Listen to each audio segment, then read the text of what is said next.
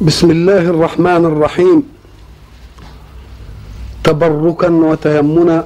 والحمد لله رب العالمين ثناء واستزادة. وصلى الله وسلم على سيدنا محمد وعلى آله وصحبه أجمعين وبعد.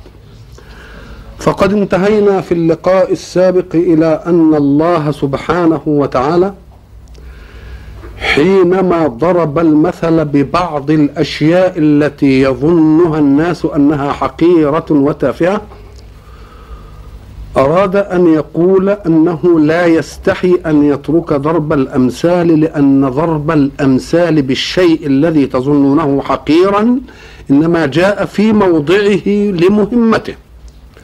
ثم تكلم أن ذلك سيوقع كثيرا من الناس في ضلال كما أنه يهدي كثيرا من الناس إلى إيمان بالحق.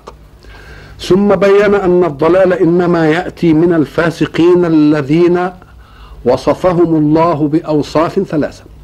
الوصف الأول أنهم ينقضون عهد الله بعد من بعد ميثاقه والوصف الثاني أنهم يقطعون ما أمر الله به أن يوصل والوصف الثالث ويفسدون في الأرض والحكم عليهم النهائي أي نتيجة الصفقة أنهم هم الخاسرون.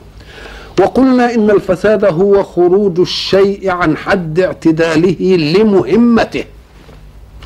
فلا تقل عن حد اعتداله. وتسكت حتى يظن أن الخطاف حين عوجناه هكذا لا يقال أنه اعتدل هو اعتدل لمهمته لأننا نريد أن نخطف ان أن نخطف به يبقى الفساد والفساد في الأرض معناها خروج الأرض عن حد الاعتدال في مهمتها التي خلقها الله من أجلها الأرض فيها أجناس متعددة. قلنا سابقا أنها مرتبة هكذا. جماد فيأتي نمو فيكون نبات فيأتي حس وحركة فيكون حيوان فيأتي فكر يختار بين البديلات فيكون إنسان. كل الأجناس المرئية لا تخرج عن هذا. كل الأجناس المرئية اللي هي الجماد والنبات والحيوان والإنسان في غير ما يفكر فيه كلها منضبطة انضباطا قسريا قهريا لا رأي لأحد فيه. فالجماد مضبوط ضبط قسري على مهمته. تأتي الأشياء بعناصرها فتتفاعل لا تعصى. والنبات يهديه الله يغرس تغرس البذره في الأرض وبعدين تمتص النبات الصالح لها. ومن العجيب إنك أنت تشوف العملية دي يجي علماء مثلا النبات يقول لك إن إن النبات بيمتص الأشياء بخاصية الأنابيب الإيه؟ الأنابيب الشعرية. نقول له صدقت هي صحيح دي الخاصية دي موجودة صح خاصية الأنابيب الشعرية. إنما طيب لو أنني أحضرت إناء ووضعت فيه مواد متعددة واذبتها في الماء ثم وضعت في الإناء ده اللي فيه المواد دي مذابة في الماء أنابيب شعرية. أتجد أنبوبة تأخذ لونا من المواد وأنبوبة أخرى تأخذ لونا آخر من المواد أم أن كل الأنابيب ستأخذ شيئا واحدا؟ فإذا كان النبات يتغذى بواسطة خاصية الأنابيب الشعرية فمن الذي هداه إلى أن يختار كل نبات مادته التي تصلح له. تبقى تقول لي ما إيه؟ وبعدين تيجي تقول لي دي خاصية الانتخاب الغذائي. الانتخاب يقتضي وعيا. ما دام هنتخب لغذائي يبقى يقتضي إيه؟ يقتضي وعي. فمن الذي وعى هذا النبات؟ علشان إيه؟ يبقى وبعد يسقى بماء واحد. ونفضل بعضها على بعض في الأكل.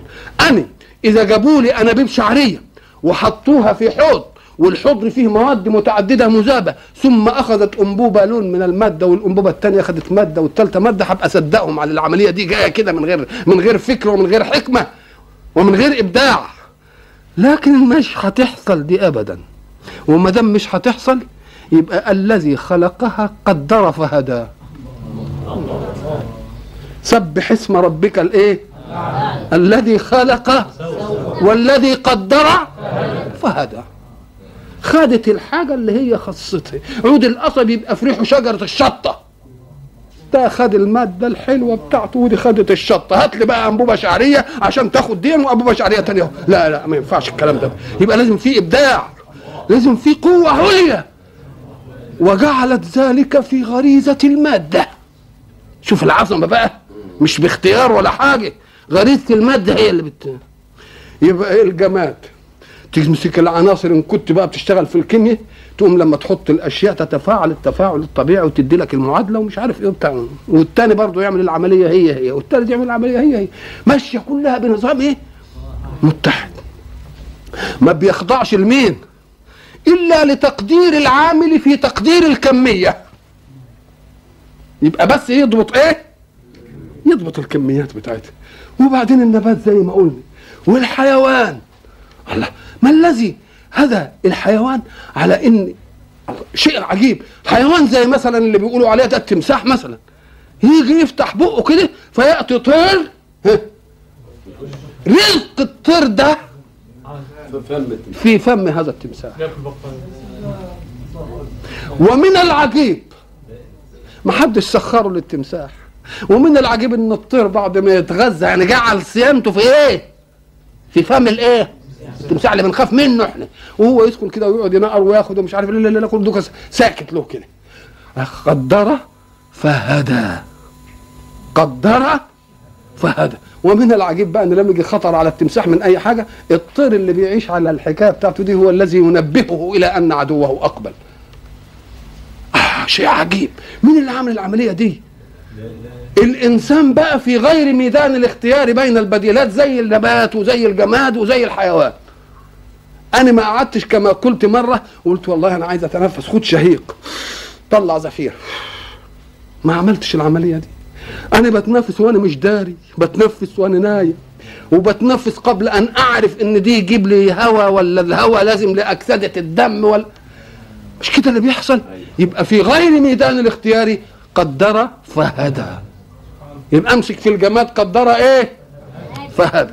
وفي النبات قدر فايه؟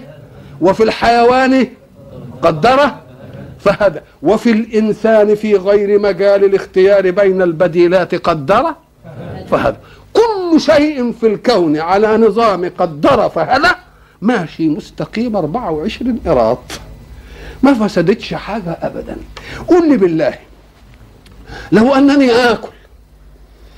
ثم جاءت حبة من الأرز ونفدت من اللهاه اللهاه اللي إحنا بنسميها لسان المزمار. العجيب إنك أنت آليا ساعة ما تحب تبلع الطعام تروح اللهاه دي جاية على قصبة الهوائية وسدها كده اهو عشان الطعام ما ينزلش في القصبة الهوائية. افرض إن يحصل فيه اختلاف بسيط ولا حبيت رزايه تنزل في القصبة الهوائية. إيه اللي يحصل. كح وتقعد لحد ما تخرج. إيه اللي عمل العملية دي؟ مش بعقلك ابدا. طب أنا أجيب إصبعي على عين واحد وأروح عامل كده قبل أن يفكر. يروح مغمض عينيه. قدر فهدى يبقى الإنسان في غير مجاله الاختياري خاضع لقضية إيه؟ قدر. الفساد جه في أي شيء. ما دام هنفسد في الأرض. نفسد في اللي نقدر عليه. وما دام دي أشياء ما نقدرش عليها بقى يبقى نفسد في ميدان إيه؟ في ميدان الاختيار بقى. ميدان؟ اذا كل أمر لا اختيار لنا فيه لا نستطيع إفساده. يبقى من رحمة الله أن جعل في كونه خلقا مقهورا يعمل بدون اختيار.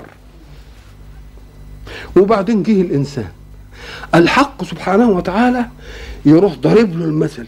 يقول له إن أردت أن تتزن لك كل أمور تصرفاتك فخذ ميزان ذاتك من ميزان الوجود حولك. خذ ميزان ذاتك من ميزان الوجود حولك. الشمس بتطلع بنظام ولا لا؟ تغرب بنظام. هي ما بتغربش ولا بتاع مع انما بنقول كده. والقمر والنجوم والريح وال... وال... كل النظام ماشي تمام. يقوم يقول لك أهو ده مضبوط خالص أهو مل... لأن مالكش فيه اختيار. يمكن لو في ليك فيه اختيار كنت عملت حاجة في إنما مالكش في اختيار. فمشي إيه؟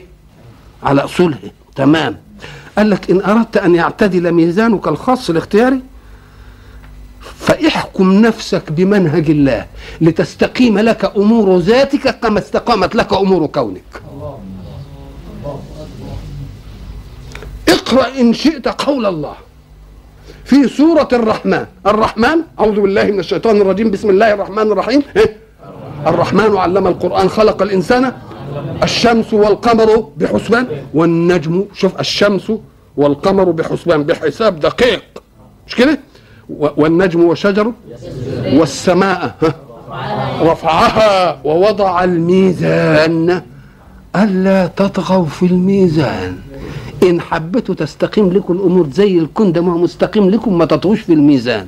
شوفوا الميزان اللي ربنا وضعه لحركاتكم الاختيارية إيه؟ ونفذوه علشان الأمور تستقيم لكم كما استقامت أمور الكون من حولكم. إن أردتم أن تستقيم أموركم استقامة الكون من حولكم فشوفوا ميزان الله. وكرر كلمة الميزان. ليه؟ لأن الميزان ده لما يختل كل شيء اختل. والسماء رفعها ووضع الميزان. ألا تطغوا؟ وأقيموا الوزن بالقسط ولا تخسروا الميزان. يبقى إذا الحق سبحانه وتعالى جعل من ثبات نظام الكون حول الإنسان في الأمور التي لا تدخل تحت قدرته ما يشجعك. على أن الذي خلق وقلنا قدر فهدى هو الذي قدر لك المنهج. بفعل ولا تفعل. فإن أردت أن تستقيم لك أمور ذاتك مع نفسك فخذ منهج الله. لأنه قدر فهدى مرة قسرا في الجماد وفي النبات وفي الحيوان وفي الإنسان في غير ميدان الإيه؟ الاختيار. فإن أردت أن تستقيم لك الأمور كاستقامتها في الكون حولك فخذ العهد اللي ربنا إيه مديه لك. لأنه هو قدر فهدى وبرضه هداك. وبرضه هداك هداك للاختيار. وقال لك اعمل كذا ولا تعمل كذا ودلك على كذا يبقى جعل لك هداية قسرية ليصلح بها نظام الكون حولك. وجعل لك هداية اختيارية. ليه؟ لأنه أراد منك أن يكون لك شيء من الاختيار لتقبل على الله إن أقبلت بحب لا بقهر. هو كان يغضب ما يخليش ولا واحد يستطيع أن يكفر به.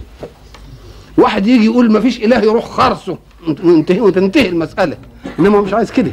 ثبتت له صفات القهر في كل ما خلق من ملك من ملك وملكوت. وبقي أن تثبت له صفات المحبوبية. أنه محبوب ولذلك أنا أؤمن به وأنا مختار أن لا أؤمن. وأنا مختار؟ أدي معنى كلمة اختيار لأنه يحب أن يجد من الناس من يقدر نعمته عليهم فيقبلون عليه وعندهم استعداد أن لا يقبلوا عندهم استعداد؟ إنما اللي, اللي واخدهم بالقهر طب ما هو واخد الملائكة بالقهر؟ مش كده؟ هل يستطيعون المعصية؟ ما يستطيعوش.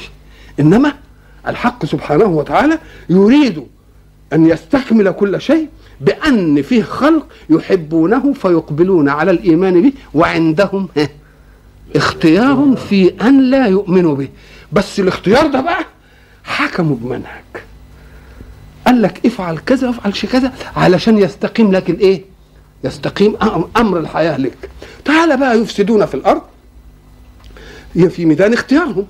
في ميدان اختيارهم في واحد يفسد ومعتقد إنه بيفسد. هؤلاء مثل هؤلاء ترجى لهم توبة. إنما الذي يفسد ويقول أنا مصلح. هذه الخيبة اللي في الكون. قل هل أنبئكم بالأخسرين أعمالا؟ الذين ضل سعيهم في الحياة الدنيا وهم يحسبون أنهم يحسنون صنعا. هذا الخيبة. وإذا قيل لهم لا تفسدوا في الأرض مش بس كده قالوا ده إحنا مصلحين. شوف انتقلوا. كم كم كذبه كم كذبه إنما نحن إيه؟ ألا إنهم هم الإيه؟ هم المفسدون. الفساد الكبير. كونك أنت بتسد وتدعي إنك إيه؟ إنك أنت مصلح. طيب يفسد في الأرض يعمل إيه بقى؟ يجي في ميدان اختياره ويخل الاختيار. في ميدان الاختيار ويخل الاختيار. ويخل الاختيار بإيه؟ بإنه المقاييس بتاعته ما تبقى سليمة. الميزان بتاعه مخلول. الميزان اللي قلنا عليه في سورة الرحمن ميزان إيه؟ مخلول. ميزان مخلول. نقوم نقول من حكمة الله إن الميزان لو أن خلله خلل قسري يعني العقل ربنا ما بيكلفوش. لو ما نضجش لسه برضه ربنا ما بيكلفوش. لو أكره من قوي بأنه يفتنه في حياته يموته برضه ما يحاسبوش. يبقى اذا كل ما يخل بالاختيار ربنا إيه اذا فلا يكلف إلا ميزان إيه؟ عقل سليم مش مجنون. وناضج. ما يجيبش عيل لسه يقول له أنت محل التكليف. لا لما تنضج خلاص. استوى يعني. واشتد وبقى كويس. ولذلك جعل مسألة البلوغ علشان التكليفيات هي الحلم الاحتلام. يعني الرجولة إيه؟ كاملة. ليه؟ لأنه لو كلفه قبل ذلك ثم ظهرت في جسمه هذه الظاهرة في, في نفسه يقول لك هو أنا آمنت ولا كانتش دي موجودة يبقى الايمان بقى لسه فيه كلام هنرجع فيه. لا مش هنكلفك إلا لما إيه؟ تكتمل كل شيء عندك. لما يكتمل كل شيء عندك يجي إيه؟ يجي التكليف. يوم أنت تيجي بقى في ميزان الاختيار وتقول اللي خلاني قال لي إيه افعل ولا إيه؟ ولا تفعل. فيأتي الفساد في نقل مجال افعل في لا تفعل. ومجال لا تفعل افعل. يبقى إيه؟ مضادة. اللي قال لك افعلوا ما تفعلوش. يبقى اذا أنت برضه بين الفعل وعدمه. أنت بين الفعل الخلاف بينكم في نسبة الفعل. أهي نسبة إيجاب أم نسبة سلب؟ هو قال لك صلي إيجاب الصلاة. أنت بتعملش إيه؟ ما بتصليش. تبقى تبقى إيه؟ نقلت الإيه الإيجاب والسلب. طب قال لك مثلا لا تشرب الخمر. نهى. فشربت. تبقى نقلت إيه؟ مجال افعل حطيته في لا تفعل. ومجال لا تفعل حطيته في إيه؟ يبقى اذا كل فساد في الكون من نقل مجال إلى مجال. من نقل مجال افعل في لا تفعل. ومجال لا تفعل في في افعل أهو ده يجي منه الإيه؟ الفساد. والذي لم يرد فيه افعل ولا تفعل. مباح. إن فعلته صلح الكون وإن لم تفعله صلح الكون ولا يتأتى منه فساد أبدا. تفعلوا زي ما تفعلوش قد بعضها إذا فالفساد في الأرض إنما يكون في الأمور الاختيارية. الاختيارية اللي لها بدائل. وهل تركنا الله هكذا؟ أم أن الحق سبحانه وتعالى حينما خلق فينا اختيارا أعطانا منهجا ودلنا عليه. فقال افعل كذا ولا تفعل كذا. فإن اتفقت النسبتان بينك وبين آمرك أو بينك وبين معبودك يعني العابد والمعبود التقوا في النسبتين دي إيجاب ودي إيه؟ إيجاب. ودي إيه؟ سلب ودي إيه؟ إما لما يختلف. ربنا يريد إيجابا وأنت تريد سلبا. وربنا يريد سلبا وأنت تريد إيه؟ إنما. وجد منك الإيجاب والسلب معا ولا لأ؟ آه. بس مختلفة مع مراد الله. انت عملت السلب في منطقة و و و وعملت الإيجاب في منطقة الإيه. إذا فأنت قادر على الإيجاب والسلب. وما دام قادر على الإيجاب والسلب ليه عندت ربك بقى يا شاطر يبقى المسألة عناد كفر بقى. يعني ربنا عايز إيه؟ ما أعملش. لو كنت لا تصلح إلا للإيجاب لما صنع منك السلب. ولو كنت لا تصلح إلا للسلب لما صنع منك ولكن واقعك مع الله منك إيجاب ومنك سلب. ما دام منك إيجاب ومنك سلب أنت صالح للإيجاب وللإيه؟ فلماذا جعلت صالحك في الإيجاب والسلب مضاد لصالح الله في الإيجاب والسلب؟ يبقى إذا أنت اللي بقى تستحق إيه؟ إذا فالفساد في الأرض ينشأ من نقل مجال فعل إلى مجال ومجال لا تفعل في مجال افعل أما الأمر الذي لم يرد فيه افعل ولا تفعل فلا يفسد الكون بأن تفعل أو لا تفعل لأنه لو كان يترتب على الكون فساد كان كان دخلها في باب افعل أو دخلها في باب إيه؟ في باب لا تفعل نمسك بقى قمة الفساد تبقى إيه؟ أنا همسك كل حاجة وأقول الصالح هنا كذا واللي يفسدها كذا وده صالح. هنستقل كل جزئيات الحياة؟ ما نستطيعش. أمال نعمل إيه؟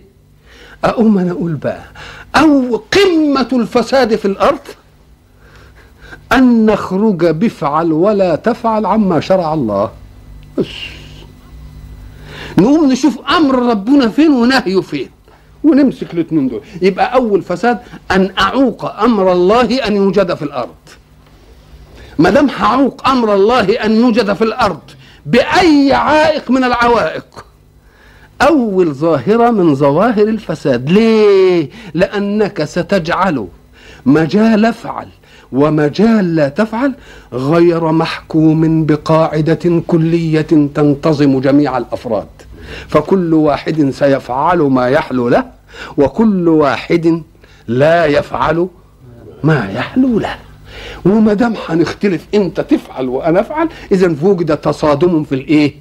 تصادم في الحياة حين يأتي الحق سبحانه وتعالى يدخلني يدخل حتة الفساد في الأرض دي في إيه؟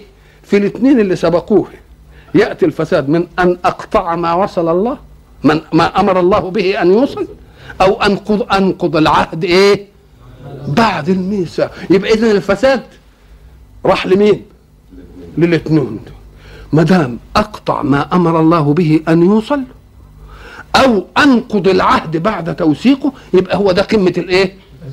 قمة الإيه؟ قمة الفساد. حين ننظر إلى الفساد في الأرض نجد أن المفسد في الأرض ما دام يخرج شيئا عن حد اعتداله لمهمته بيشكل قبح في الوجود. يشكل إيه؟ قبح في الوجود. مثلا افرض إنك أنت سائر في الطريق. شفت عمارة مبنية. ولسه جديدة لانج. وبعدين جيت التفت لقيت الإيه؟ الحته بتاع دورة المية دي كلها عملت إيه؟ نقط واترشحت وعملت بقع قبل ما يمكن تسلم. يا دي المصيبة السوداء. ساعة أنت ما تشوفها كده تقول أخي تتأذى. يبقى في شكل قبح في الوجود لعدم أمانة إنسان كان من الواجب إنه يحط أي حتة كتانة ولا حتة رصاصة. عشان ما يبوظش. حتى غير المنتفع حتى مش المالك ولا الساكن ال- ال- الذي يمر في الطريق. الناظر. يؤذى شعوره. لكن إذا ما رآها كده أنا لما أمر مثلا على وزارة الخارجية ولا أمر على بتاعة البريد ولا على أمر على المجمع أبص لدورات المياه كده وبعدين والله أبص كده. هم لاقيهاش عاملة السيلان دي. أقول الله. اذا فحين يفسد عامل بعدم الإخلاص في عمله في أي مظهر من مظاهر العمل يفقد الكون. نغمة يحبها الله وهي حين ترى جمالا أن تقول الله. حرم الكون من إنه يسمع النغمة دي. الكون عايز يسمع النغمة دي. كل ما تشوف حاجة كده إيه حلوة متقنة تقول إيه؟ الله, الله. بفطرتك. حتى الطفل بيقولها وإن لم يتعلمها. ما حدش قال له. ابدا ساعة ما يشوف حاجة حلوة تقول الله. هو قالها كده بطبيعته. ليه؟ قال لأنك كل شيء جميل لازم ينسب إلى الله. كل ما تشوف حاجة حلوة تقول إيه؟ الله. طب غ- غير المسلم أيضا. غير المسلم. ساعة ما يشوف حاجة حلوة كده يقول إيه؟ دي مسألة فطرية. يقول الله. طب وساعة ما يشوف مسألة وحشة بقى؟ لا أقل من إنه ما يقولش الله. فحرمت الوجود من نغمة يحبها الوجود. وهي الله. يبقى كل واحد يفسد في الأرض بإنه ما يكونش مخلص في الأمانة الأدائية لمهمته. بيعمل إيه في الوجود؟ قبح في الوجود. يحرم الوجود من كلمة الله. ولكن الذي يتقن عمله. روح لخياط كده تلاقيه مخيط الجلابيه كده ساعة ما تلبس تقول له الله. لكن ساعه ما تلبس تلاقيها اللي طويلة واللي قصيرة واللي عاملة مش عارف إيه وبتاع. ما تفتكرش تقول له الله ما تقدرش تقول له الله. اذا فالإفساد في الأرض موزع. ليه؟ قال لك لأن لما تحصل ظاهرة زي دي يقوم الإنسان اللي عمل العملية دي مثلا زي ما قلنا في في العمارة اللي عمالة فيها سيلان والميه عمالة بتشر وكان من الممكن إنها تنتهي بإيه؟ بشويه كتان ولا بحتة رصاص ولا بحتة إنما بقى, بده عمله بس هو عمل. امسك دي بقى في كل عمل. ساعة بقى الإنسان ما يشوف دي يوم يعرف الناس ما عادش فيها لها ذمة. يقول اشمعنى أنا بقى اللي هبقى ليها ذمة يعني؟ ما هي الحكاية بقى تبقى هيصة وبقت أسود فساد سيئة. أسود فساد سيئة في الكون. وما دام جت أسود الفساد السيئة في الكون يبقى يصبح كل إنسان لا هم له في وجوده إلا أن ينفع نفسه عاجلا. ونسي أن الله سيلهم كل من غششت في أي عمل أن يغشك في عملك أيضا.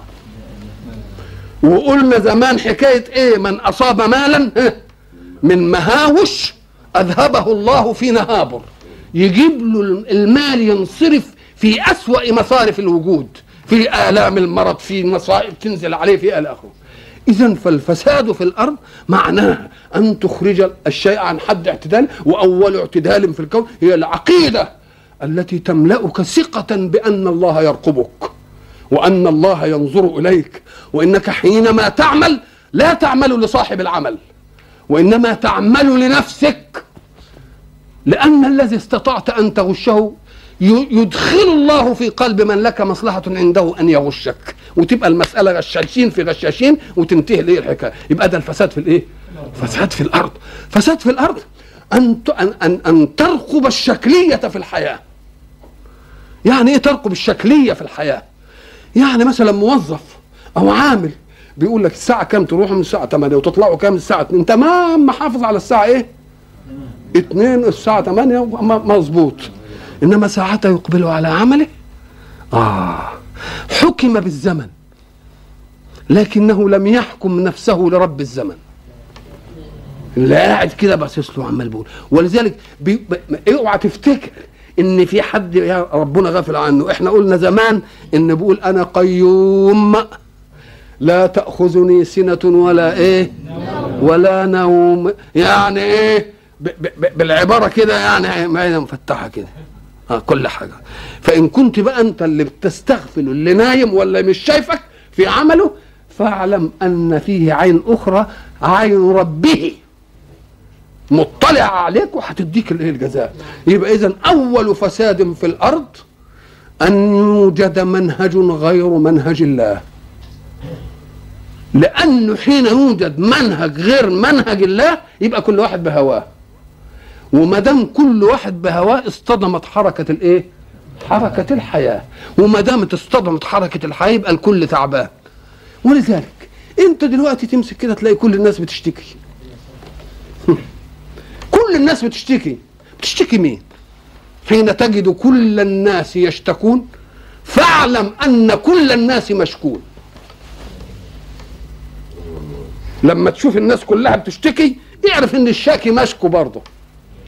نقول له انت عملت إيه علشان متاعبك اللي جاية لك؟ وانت عملت إيه علشان متاعبك اللي جاياك وانت عملت إيه عشان متاعبك اللي جاية لك؟ يبقى اذا لا يستقيم أمر هذا الوجود ويتخلص من أن يكون فيه فساد في الأرض إلا إذا حكم منهج من لا هوى له إلا خير ما خلق.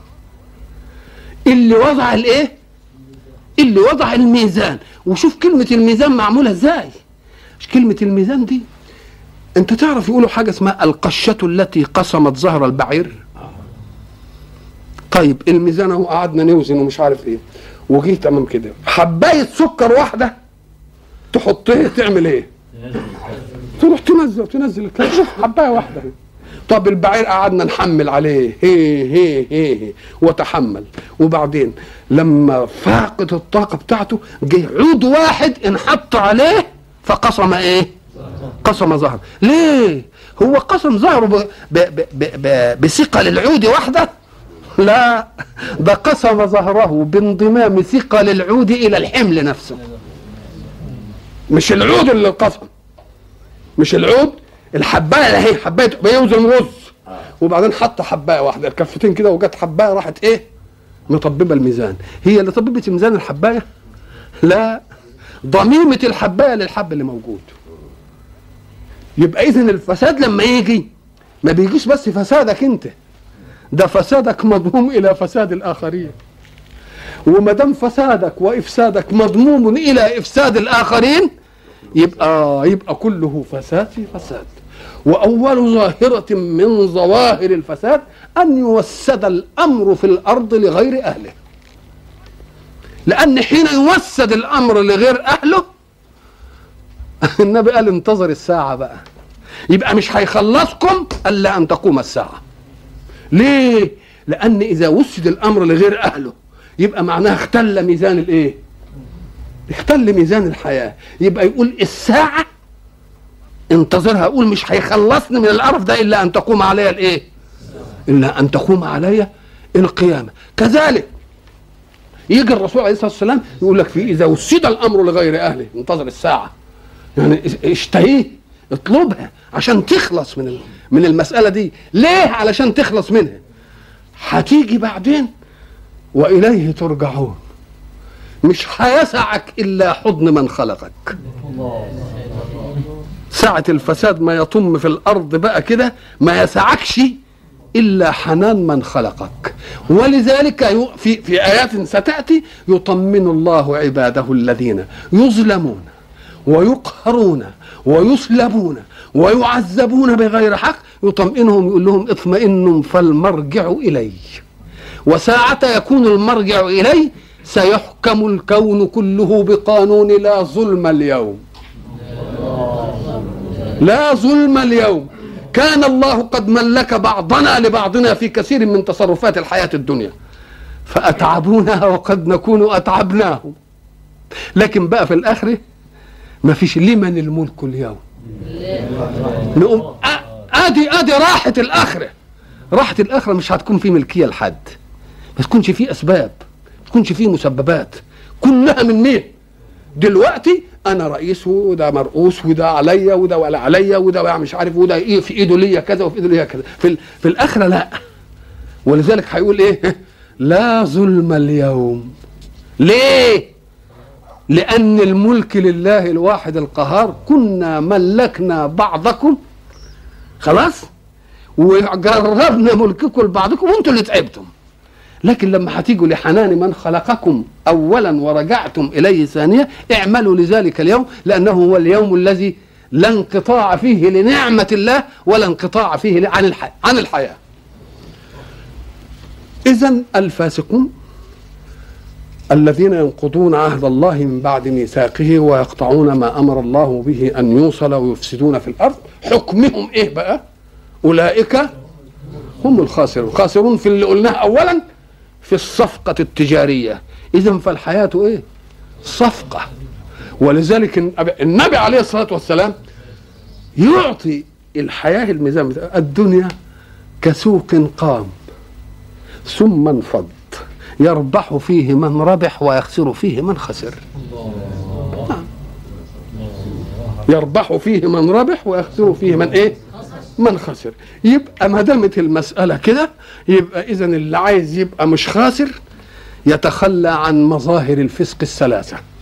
لا ينقض عهد الله بعد ميثاقه ولا يقطع ما أمر الله به ولا يفسد في الأرض. وكل إنسان له ولاية في الأرض. كل واحد منا له ولاية. اللي انت ظنه كده إنه مالوش شغله برضه له ولاية. وله له ولاية على الأوضة بتاعته يدخلوا للحته دي يعملوها كده البتاع. كله ولاية ضروري. كل واحد منا ولاية. ولذلك انظر إلى قول الرسول حين يوزع الولايات على خلق الله المكلفين. يقول إيه؟ كلكم.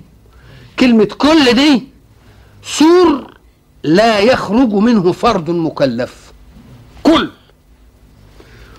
وأنا بخاطبكم شوف كلكم في خطاب ولا لا؟ كلكم راع وكل راع مسؤول عن رعيته. وبعدين قعد يوزع الإمام والمرأة والرجل والخادم ومش عارف إيه كل واحد. اذا فكل مؤمن له إيه؟ له ولاية. يبقى إن كنت عايز تأدي الولاية بتاعتك حق ما تفسدش في مجال ولايتك. تشوف الصالح إيه في مجال الإيه؟ ولايتك على نفسك ولايتك على أهلك ولايتك على المقربين. كل واحد منا له ولاية والحق والرسول صلى الله عليه وسلم يأتي لها بصوره بسور كل.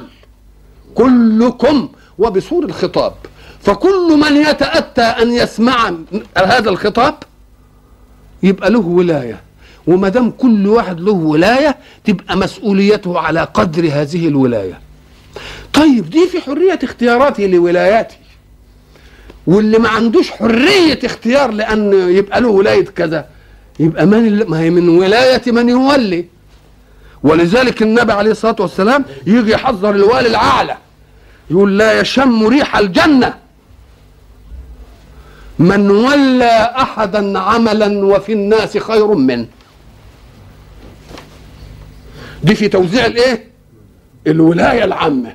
اللي يولي واحد عمل وفي الناس من هو خير منه لا يشم رائحة الجنة. ليه؟ لأنه هيفسد في الأرض. ما دام في خير أحسن منه. إيه اللي خلاك تعدل عن ده إلى ده سلطات زمنية. نقول له لا حق الله أولى بأن إيه؟ بأن يتبع واعطي لكل واحد الولاية اللي ينفع فيها ثم اجعل أنت من نفسك عينا ترقب كل واحد على ولايته. يحسن فيها أو لا إيه؟ أو لا يحسن. حين يوجد ذلك يبقى لا يوجد فساد في الأرض. وحين لا يوجد فساد في الأرض وينضم إليها الأشياء اللي هي متقدمة يوجد صلاح الكون وصلاح الأرض وصلاح الإنسان معا. الحق سبحانه وتعالى بعد أن قال أولئك هم الخاسرون ونهى الصفقة بفسق له مظاهر ثلاثة والنتيجة أنهم هم الإيه؟ الخاسرون في الإيه؟ في الربح. بعد أن عرض هذا قل لي بالله أي شيء مما تقدم ينكر على الله؟ بيقول لك عهد حافظ عليه. عهد؟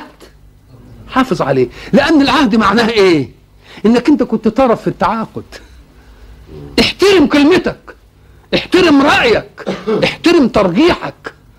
لأنك أنت حينما آمنت بالإله كنت طرفا في العقد. ما كنتش آمنت انت حر. لكن أنت دخلت نفسك في العهد لما واحد يقول لك حافظ على العهد تقدر تقول له لا. طب لما يجي واحد يقول لك ما تقطعش ما أمر الله به أن يوصل تقول لا. طيب ما تفسدش في الأرض يقول لك لا أفسد. ده حتى اللي بيفسد بيقول لا أنا بصلح. مش كده ولا لا؟ اذا فمقدمات الكل ما يقدرش يسلمها.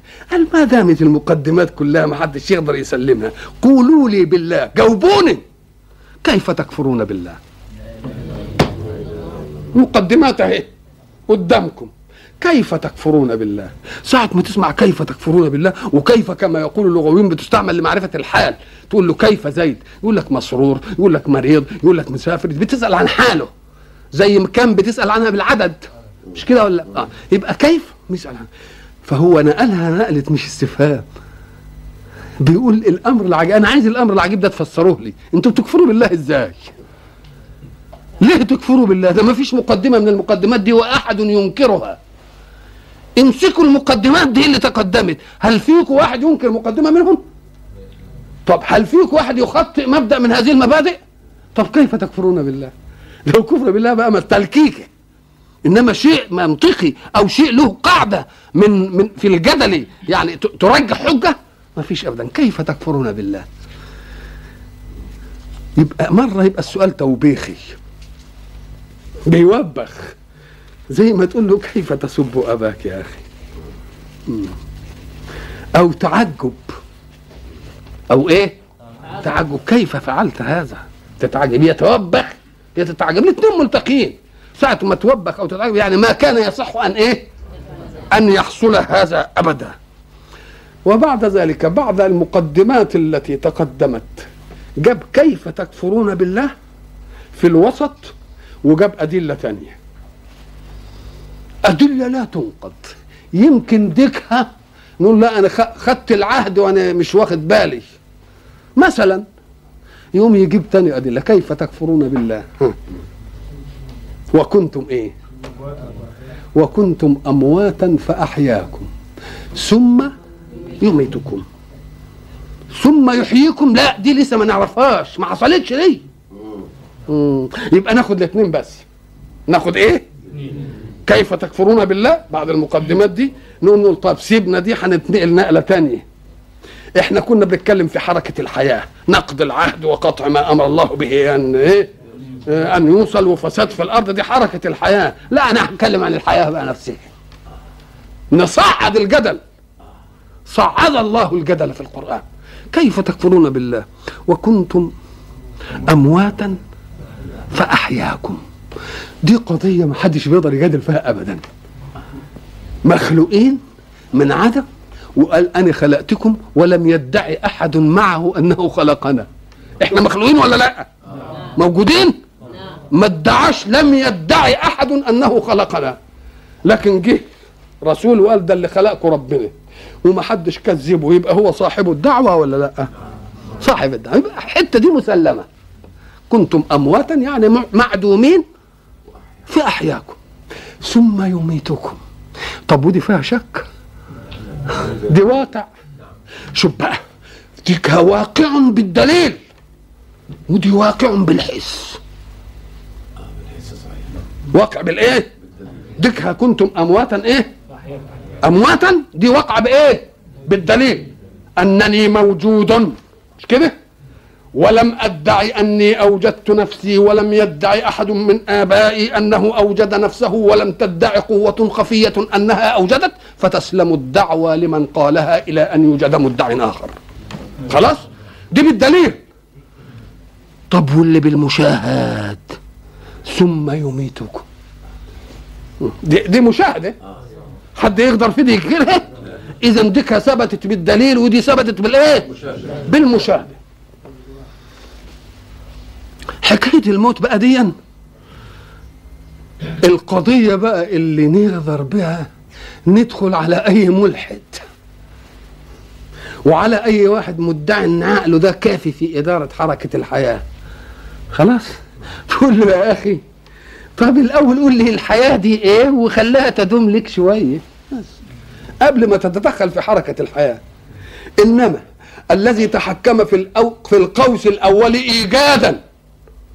وفي القوس الثاني اعداما وافناء تقتحم عليه ما بين القوسين وتدخل في حركة الحياة. ليه؟ ما يصحش ابدا. اللي اللي خلق ادي القوس الأول أهو. وبعدين أمات. يبقوا قوسين اتنين. حركة الحياة بين الإيه؟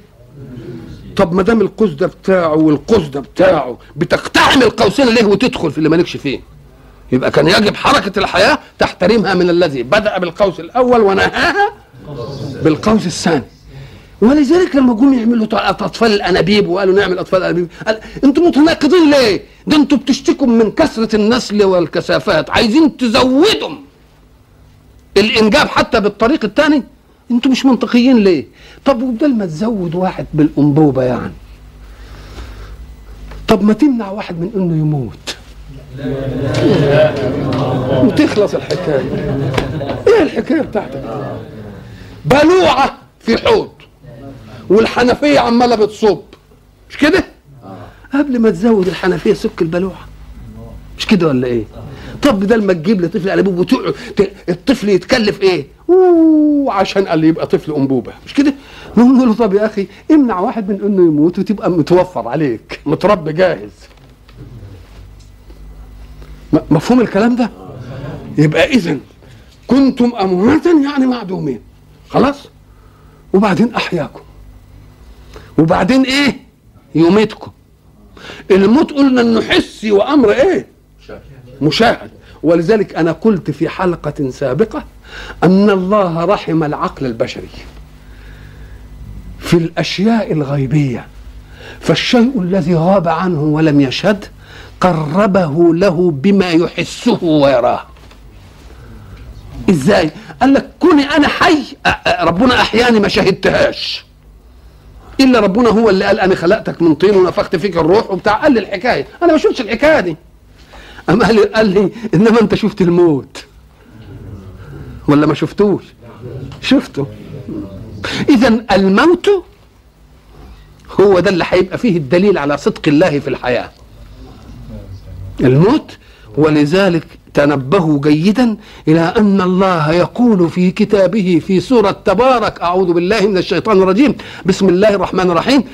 تبارك الذي بيده الملك وهو على كل شيء قدير الذي خلق الموت والحياة. كان الأصول يقول إيه؟ خلق الحياة والموت. لا ده عايزك تستقبل كلمة الحياة يسبقها ما ينقضها. ثم تغترش بها خالص كده. يبقى قبل ما تستقبل الحياة وتحيا كده تعرف إنك هت إيه؟ إنك هتموت. ولأن الموت هو الدليل على صدق الله في إيه؟ في اخباري عن كيف حييت. قلنا في الحلقة ولازم نعيدها لأن ده تفسير. هيبقى المنهج الأم. مش أي كلام قلناه. في حلقة من الحلقات نمتنع عن إننا نقوله في وضعه المناسب لأن ده هو هيبقى على إيه؟ الكلام النهائي. نقول له طب إزاي؟ كيف كان؟ قال لك لأن الموت مشهود. وما دام مشهود يبقى شيء مرئي يبقى يجي منه الدليل. والموت نقض للحياة. مش كده؟ الموت نقض للحياة. والحياة أخبرنا الله بأطوارها غيبا لا نعرفه. صدعنا ربنا فيه. لأن ما دام انخلقت يبقى لازم ليا طريقة انخلقت بيه. فاللي خلقني. قال أنا خلقتك كذا وكذا وكذا وكذا وكذا. قلنا إيه بقى؟ قلنا إنه مرة قال إيه؟ ماء ومرة من تراب ومرة من طين ومرة من حمأ إيه؟ مسنون. ومرة من صلصال. قول له دي حلقات لأن مية اتحطت على تراب بقى طين. سيبناه لما ريحته تتغير كده وهي بعضها بقى حمأ إيه؟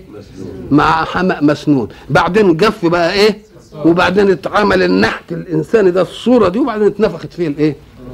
الروح. يبقى كم مرحلة بقى؟ ها؟ مية اتحطت على إيه؟